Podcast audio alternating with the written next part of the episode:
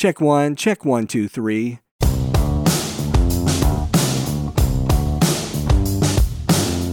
Hey everybody, it's Michael Helms, also known as Michael the Sound Guy, and this is the Location Sound Podcast.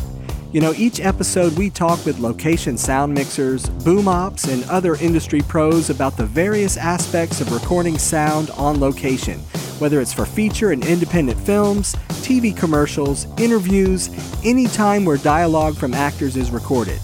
I started my career in the recording studios in New York City with some of the big artists back in the day, and later on projects for networks like HBO, Sci Fi Channel, and the Cartoon Network. As time went by, I got out of the studio and began working in production sound. Whether you're a seasoned veteran or just starting out, thanks for joining us. All right, my guest today is a production sound mixer and boom op based out of New York. Please welcome Nick Do. Hey, what's good, Mike? It's great to be on the podcast this morning. How are you today? All is good here. All right, Nick, uh, we always like to start off when you're working as a production sound mixer on set. What's in your audio kit? So just give us a rundown of your mixer, your recorder, preferred mics, and everything in between. Yeah, so uh, my main recorder is a Sound Device 633, and I have four Lectrosonic UCR 411As uh, on block 21. And then I also have an old school UCR 210D with an HM transmitter that's also on block 21 that I run uh, for a wireless boom.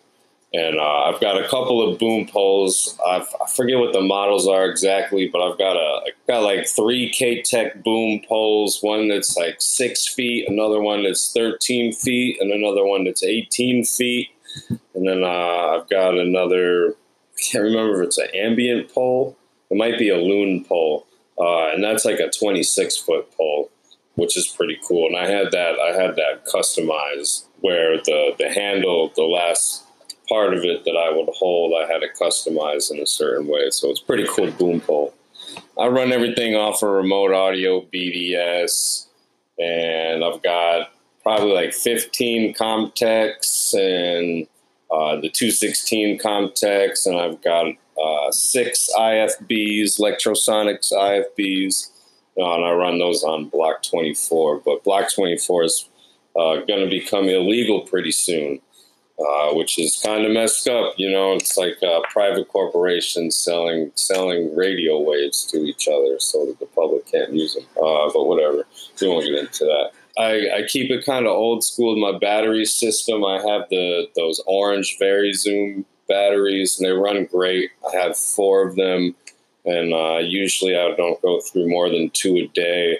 Then I also have my cart. I've got a I've got a cart that I built from a Magliner Junior and I've got Gator shelves on that, and uh, Sound Device CL12, and just like some racks built into it, and like a Blackmagic dual monitor, just like some random knickknacks. And I have some some Wisycom shark fins that are wideband, because I got some other frequencies that I play with sometimes. We're not going to get into that, but you know, sometimes you need the wideband. But yeah, yeah, I've got a, I've got a bunch of stuff got a bunch of stuff, but I recently got into the union, so I'm not using much of my stuff right now because I'm like have to like rebrand myself, and it's basically like restarting my career. It's weird because I have like eight and a half years of like freelance experience where no one really taught me anything and I didn't really I didn't work with other sound mixers very often so everything that I do I kind of taught myself uh, and now, like coming into the union world, like fresh into the union within the last eight months,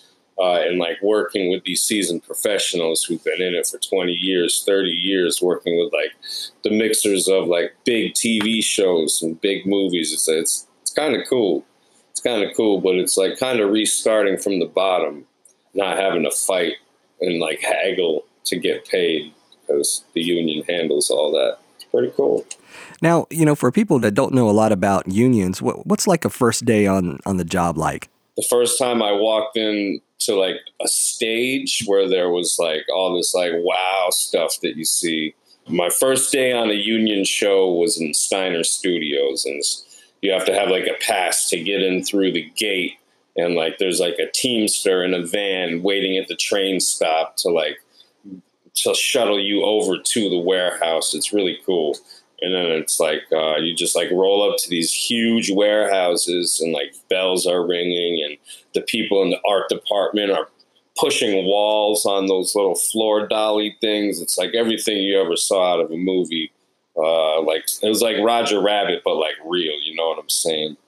So it was it was cool, and I was I was doing a utility job for for a real a real professional, a seasoned veteran sound mixer uh, who has Emmys. This guy Griffin, and uh, Griffin was really cool, and I got hooked up with Griffin uh, through my girlfriend, who's uh, a union costumer in the local 764, because he worked on a TV show that she works on full time for a little bit.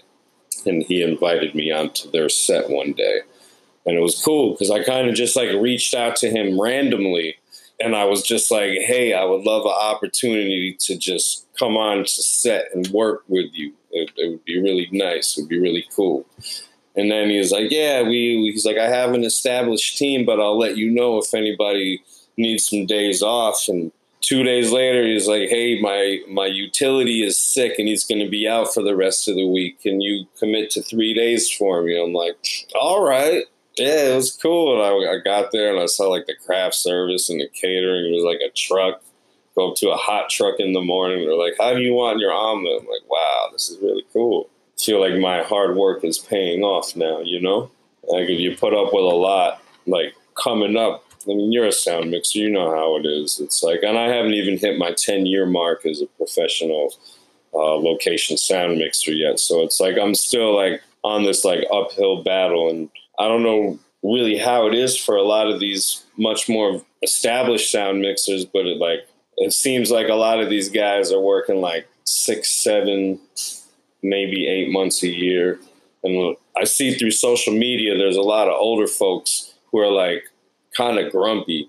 I don't want to be like those older folks, you know what I mean? So it's like I don't want to. I don't want to just have this be dead end. I'm really grateful to have the job that I have and be part of Local 52. It's like uh, not a lot of people get into Local 52, and I was I had uh, I was fortunate enough to uh, to have that opportunity to. Oh, that's good. Well, what are some do's and don'ts on a union set? You know, it's it's really funny because when you're on a union set, you're a representative of the international alliance. You know, you're a, you're a representative of the union, and so you got to kind of be cool. And so it's like when you're working with professionals, it's really easy to do the to not do the don'ts because things kind of just move one, two, three. You're not like thinking about taking something. You, you don't ever take anything personal. You know, uh, I see a lot of people, and this is why I say that I don't want to be married to this because I see a lot of I see a lot of miserable ass people on these jobs who like to who like to take their misery out on younger, newer, not as seasoned people. You know what I'm saying? and uh, and you know that's never your problem. That's their problem. And so you just got to remember, like, not to take things personal. And like, especially like in the indie world for these younger sound mixers who are like battling for that 300 a day rate. You know, a lot of those producers that they're working with, the producers will not benefit them those sound mixers will benefit themselves by learning how people are on set and you kind of learn how to be and you know if you're if you're cool and you can just do your job and you can just you know get through your day with a smile you it's it's all good you know you'll get more clients you know even if you don't want to smile at some people you know if you know there's going to be some some paper at the end of that or or another job at the end of that it's it's usually cool. I mean, I barely ever get referrals from producers to other producers. All my referrals came from like directors of photographies or directors or like camera assistants. You know, my my referrals always came from crew. And then there were some producers, you know, I've burnt a lot of bridges too, you know, taking things personal. And that's why I say things, don't take it personal. But, you know, I've also, I don't like to to put up with BS from underachievers in those first like five, six, seven years, you deal with a lot of underachievers, and you just gotta not take it personal because they're just underachievers. You gotta remember that when you're working with a 50 year old producer who's who's trying to pay you $300 a day for a commercial or like some spec piece, or you get like some washed up actor who wants to make their passion project but only can pay you 150 a day it's like nah i mean it's like you know we've all done those jobs and you don't really benefit from those people so it's like when you go on those kinds of sets you got to make real friendly with the other crew because that's that's who you benefit from it's not really i mean that's just my experience maybe other people have different experience i just see especially like in the indie world with that grind, that hustle coming up. There's a lot of people just trying to get over on you. Feel free to stop me whenever when I start ranting. No, that's good. Yeah, I, I, just in the last week or so, I've had a couple where, oh, you know, it's it's a low budget, and they start off the conversation with low budget, and you're like, oh, so you start talking numbers, and you're like, dude, I'm sorry, man, I can't, you know, can't do it for that. That's good advice, though, not taking things personally, because I think we could probably all get along a lot better if we didn't if we didn't take things personally. Yeah. The thing that I love about being on a union set is you're just you're working with pros and everything is just one, two, three. And the job that I'm on right now, some days our our sound department is like 12, 13 people and everything just kind of moves. And just like you're in the union, you have your duties. That's what you do. Like no one can argue that against you. You know what I'm saying? It's like this is what my contract says. It's ratified by the union. You can't do anything and you can you have rights. You have rights. You're able to say no and not worry about losing your job. And that that that's a really big thing because production companies are corporations. You know what i'm saying? At the end of it it's all about dollar signs and how to make the most of them. And there's always a lot of mismanagement with money. I hear you well, uh, let's jump in a little bit and talk about some of the past projects you've worked on. I was looking at your IMDb, and you worked on the TV series Snapped. Yeah, I did a lot of work. Did a lot of work on Snap, random seasons. Uh, it was cool. Uh, that that production company they would fly me places. It wasn't the best. I would never get a gear rental because they always they always ship their company gear. But like they would like fly me out, and I would get like decent per diem, and like whatever. I'd get to I'd get to get out of the city for like a week at a time with them. I'm not gonna run around with a bag with six 411s and a 664 in it for 450 a day because I'm not getting a gear rental rate. So I do I do the sit down interviews because that's literally you just set up a 633, uh, put a boom on a hook. But I refuse to do. I, I did two days. I did two days on a reenactment, and they and they they worked us, and for the amount of work that we had to do, the the pay was just not worth it. So I just do the sit down interviews. Now, when you're miking up, wiring up talent, uh, what kind of expendables do you like to use? I like to make a sandwich personally, or I use an RM11.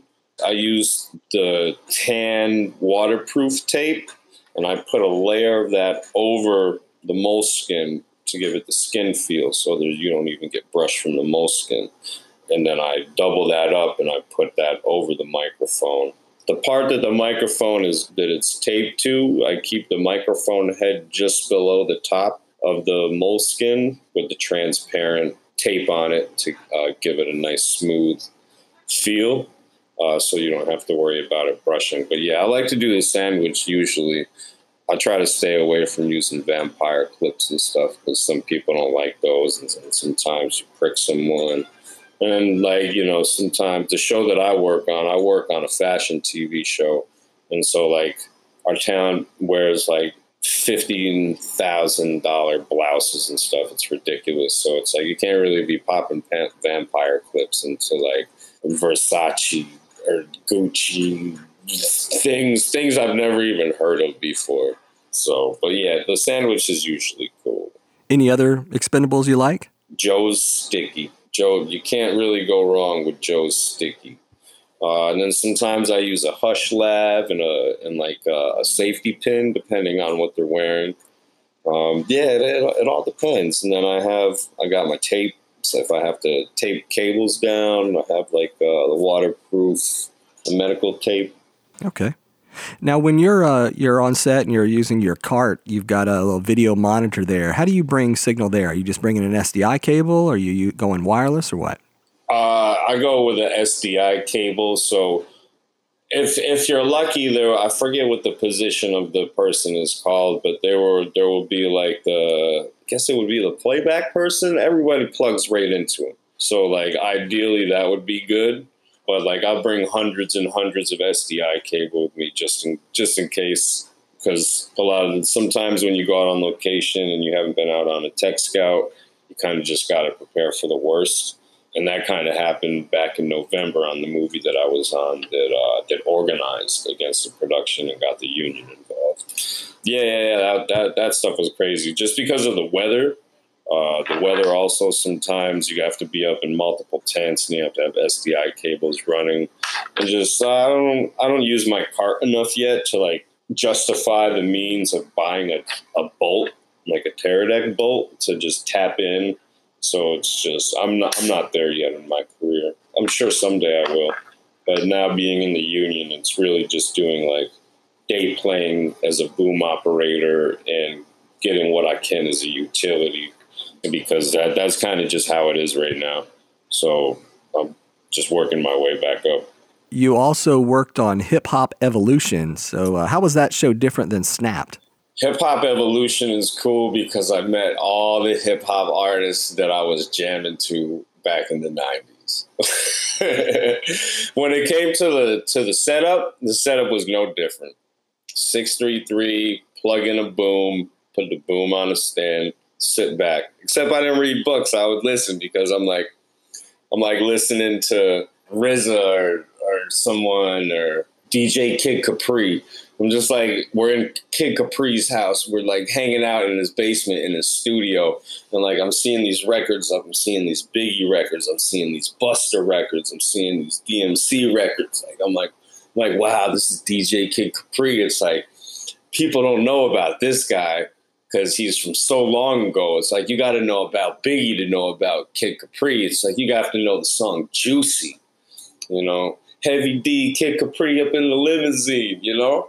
That's I, I don't get starstruck when I meet actors. I'm just like, yeah, whatever.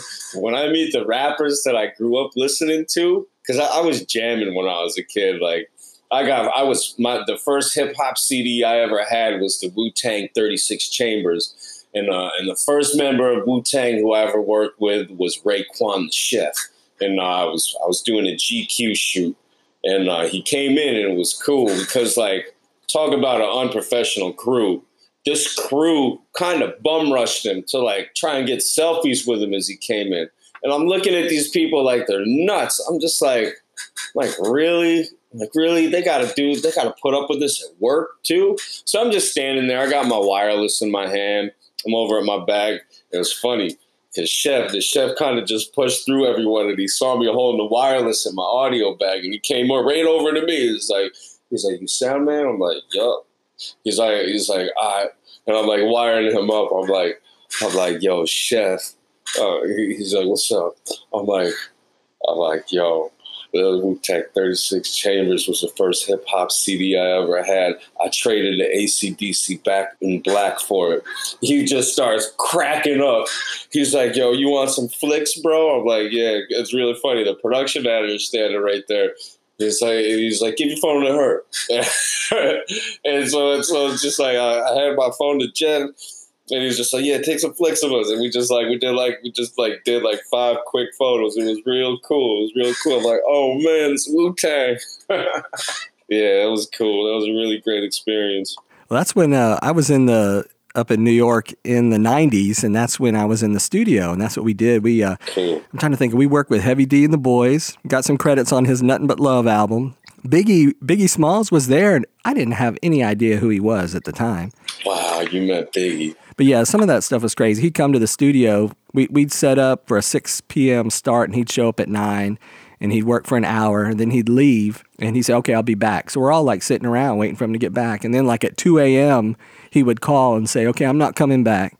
so, you know, we were on the clock all that time, but It was an interesting. It was an interesting day. That was back when uh, um, the Beatnuts were real big, and oh we used, yeah, we used to work with the Beatnuts a lot, and uh, so that was it was good times. So uh, for Hip Hop Evolution, was it just primarily like you said, doing sit down interviews, or did you do any uh, on location, running around stuff? Uh, sit down interviews mostly. Not too much running around. And honestly, I haven't even started watching the show yet. I, I will get around to it. I can't work on the show anymore because it's non-union. Uh, but I but I had a lot of fun working on it because every time they came to New York, they called me. Uh, it was a good client. and It was a good topic. You know, sometimes sometimes you'll have clients that are really cool, and they'll call you back, especially when you're into the same things. Um, and I kind of just fell in, I think I fell into that off a, a Facebook group called NYTV Peoples. and it became like a two year long client. It was really cool.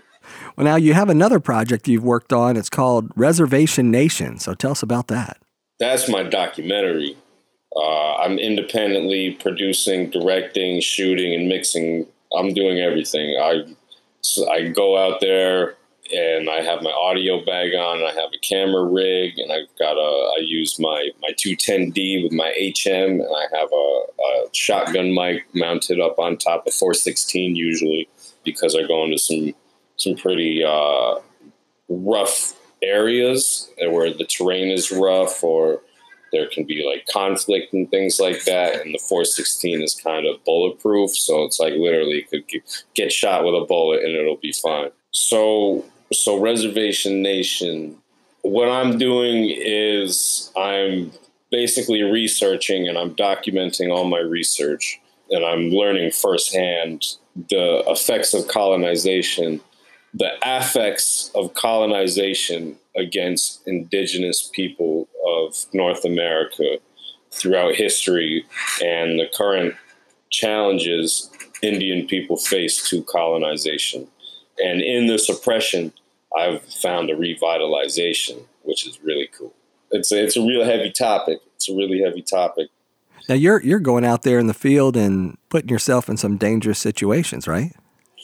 Uh, sometimes it's dangerous. Not it's when I was at Standing Rock. There were times when I was at Standing Rock where there was direct action. It was dangerous. I was shot three times uh, in one night, uh, all in a row, one, two, three.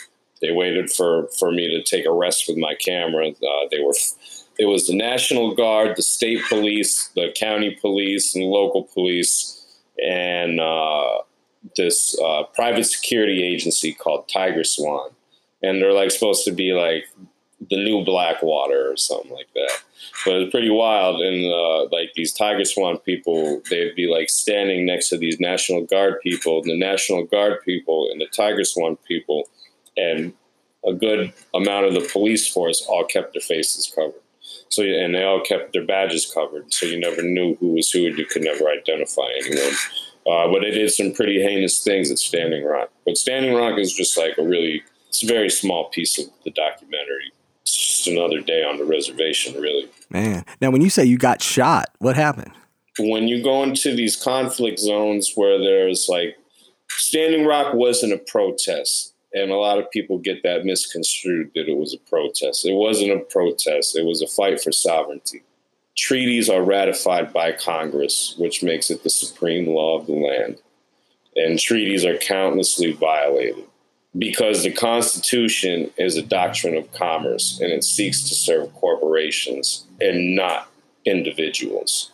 And that's a big piece that I'm focusing on in Rezervation Nation because there's a lot of eminent domain going on.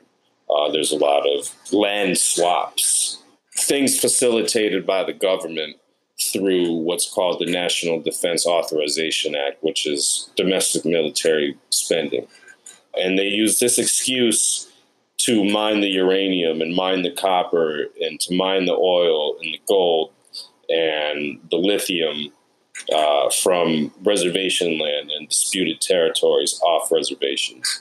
It's messed up. It's messed up, is what it is. Okay. Now, when you got shot, it was what rubber bullets or what? Yeah, they were rubber slugs. I was shot by these big blue rubber slugs. They're probably about three inches in diameter, and they're probably about two and a half inches long. Had a vest on, had a bulletproof vest on, uh, and they hit me right in my chest. As soon as I, I put my camera down to take a rest, it was just pop, pop, pop, pop, pop. Uh, three of them hit me, and I think I think two other people got hit, and then you could hear rubber bullets bouncing off our our, our shields. So uh, whenever I would go to the front line, there would be someone with a shield uh, shielding me, uh, because if you're a medic or if you're media, you're a target, and they will literally try to shoot you in the head. They'll shoot your cameras. The medics, they'll aim for the medic patch or they'll aim for their face. The, and the whole time, well, while North Dakota makes it illegal for protesters to, to cover their faces in protest, why is it legal for these police to cover their face in the protest? And they're out here shooting us in the face when literally we've done nothing to them. We're just standing in a row. I guess you could call that dangerous. I don't think it was dangerous. I didn't feel scared at all during it. I was just I was I was just doing my my civil duty as as a citizen, making sure that I recorded them doing these things, and I did, and that's where it started at. And then as I learned, as, police brutality is nothing new to me. I'm a victim of police brutality. I've had a lawsuit against a police department. I've had a lawsuit against a city. I, I'm a I know about police brutality, and being on the reservation that night that I was shot earlier in the evening, there was a native woman, a Lakota woman from the Pine Ridge Reservation. She was on a megaphone. She yells out, she's like, she's like, no more man camps. I'm like, what the hell is a man camp? she's like uh, she's like no more missing and murdered indigenous women and i'm just like what does that even mean and uh, about a month before that my first time at standing rock when i went with the veterans uh, i was invited by a navajo family down to the navajo reservation they're like you think they got it bad up here on the prairie they're like we were relocated to a rock i'm like relocated to a rock i'm like what do you mean they're like come come to our home. Come to our home. I literally, I went back to New York City, did one day on a Jupiter job. Uh, then I did two days on a commercial. But that following weekend, I was on a plane out to Arizona and I landed in Phoenix. And then I took another plane to Albuquerque. And then I took a bus from Albuquerque in the middle of the night out to Gallup, New Mexico, where I got off at a rest stop. And uh, I waited probably three hours for my ride to come. And uh, my ride comes from the reservation. And uh, we get in the car, we're driving, we go to the Gallup, we go to the Gallup, New Mexico Walmart. And then, uh, and then we go back onto the reservation. We're probably about an hour into the drive and we get flat tire. It was, it was awesome. it was great. And then we had to wait. We had to wait a few more hours for somebody to come uh, with a spare tire. It was, it was, great. It was fun. And then uh, and then I got out to the rock where the family was relocated to, and they're like, they're like, uh, yeah. So when you take a shower, you'll have to go to the chapter house. I'm like, uh, okay, why is that? They're like, yeah, we don't have water. I'm like, what? They're like, yeah, we don't have electricity either. I'm like, what? They're like, yeah, yeah, yeah. They have it over on the other side of the partition land, but we don't have it on this side of the partition land. I'm like, partition the land? I'm like, what does that even mean? She's like, oh, yeah, yeah, yeah. So we were relocated over here because uh, the Peabody Mining Corporation wanted the black coal. So the, they redrew the reservation of the Hopi tribe and the Navajo tribe. So where our ancestors have been for the last 30, 40, 50,000 years, uh, they dug it all up and they moved us out of there and they put us here on a rock without any uh, water or electricity. So that, those are effects of colonization. Man, that sounds pretty intense. Well, uh, let's let's lighten it up just a little bit, and let's uh, let's talk about how you got into location sound. I used to rap. I moved to New York to be a rapper, and I went to the Institute of Audio Research, uh, and I went into artist development uh, through a big record company.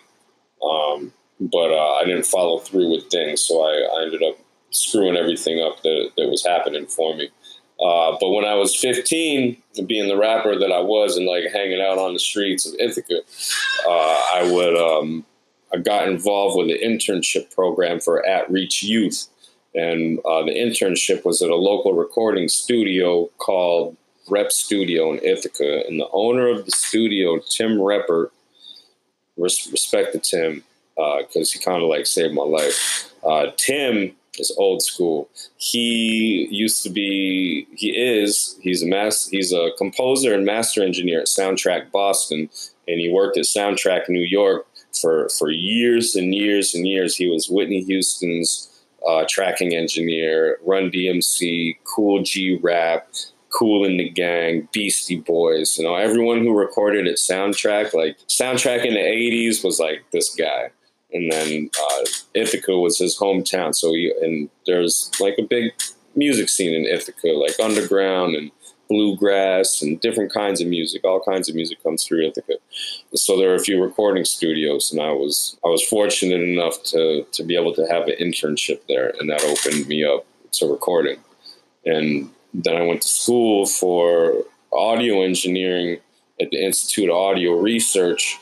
And then I kind of just BS my way around for a couple years afterwards. And then, really, around like 2011, uh, I lied my way onto a film set. Things I was doing wasn't working out, and I was going broke. And I was like, okay, I need need to find a, a different hustle. I was like, production sound. All right, time to utilize my degree. So I lied my way onto a set, and I watched Vimeo tutorials the night before, and then I went on to the job the next day. I was like, hold for sound, hold for sound, you know, acting like I've been doing it for years and years, and I just, I just taught myself, and I would work with some people here and there coming up. But it, yeah, it's cool. It all started at that studio. You know, we always like to be prepared when we get on set, but did you ever forget any of your essential audio equipment? Oh gosh, there's been times where I forgot my antennas. Uh, but other than antennas, I've I've never forgot anything. I'm very diligent in what I do.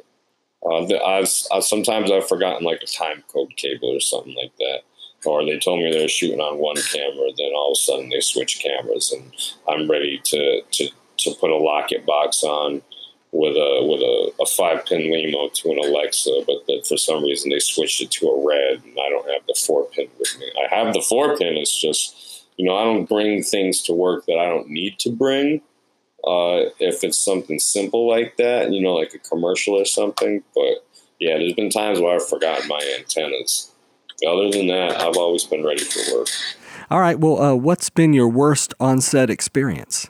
The movie that I was on that organized, uh, they tried to union bust us, and I've been in some sticky situations before, but it was just the amount of disregard, disrespect, and they really tried to do us dirty on that job. But in the end, you know, when when workers unite, things can happen.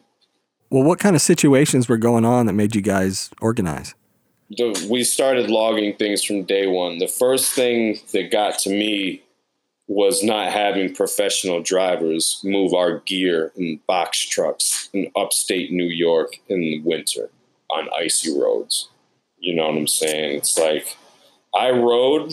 I didn't ride in the vans every day. I rode in the camera truck because audio and camera shared a truck, and I would ride with the truck driver every day just to keep an eye on my investment. Because I'm literally I'm showing up with like seventy thousand dollars that I've paid for, that's paid off, that's mine, that I own, and whether or not it's covered under insurance, which it is, and their insurance, so they would have to pay anything.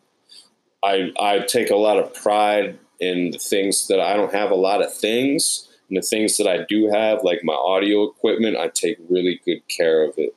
And so I have to protect my investment and I have to keep my eyes on it. So that was the first thing. And and then uh, from day one, we had flaggers on the side of a highway not flagging.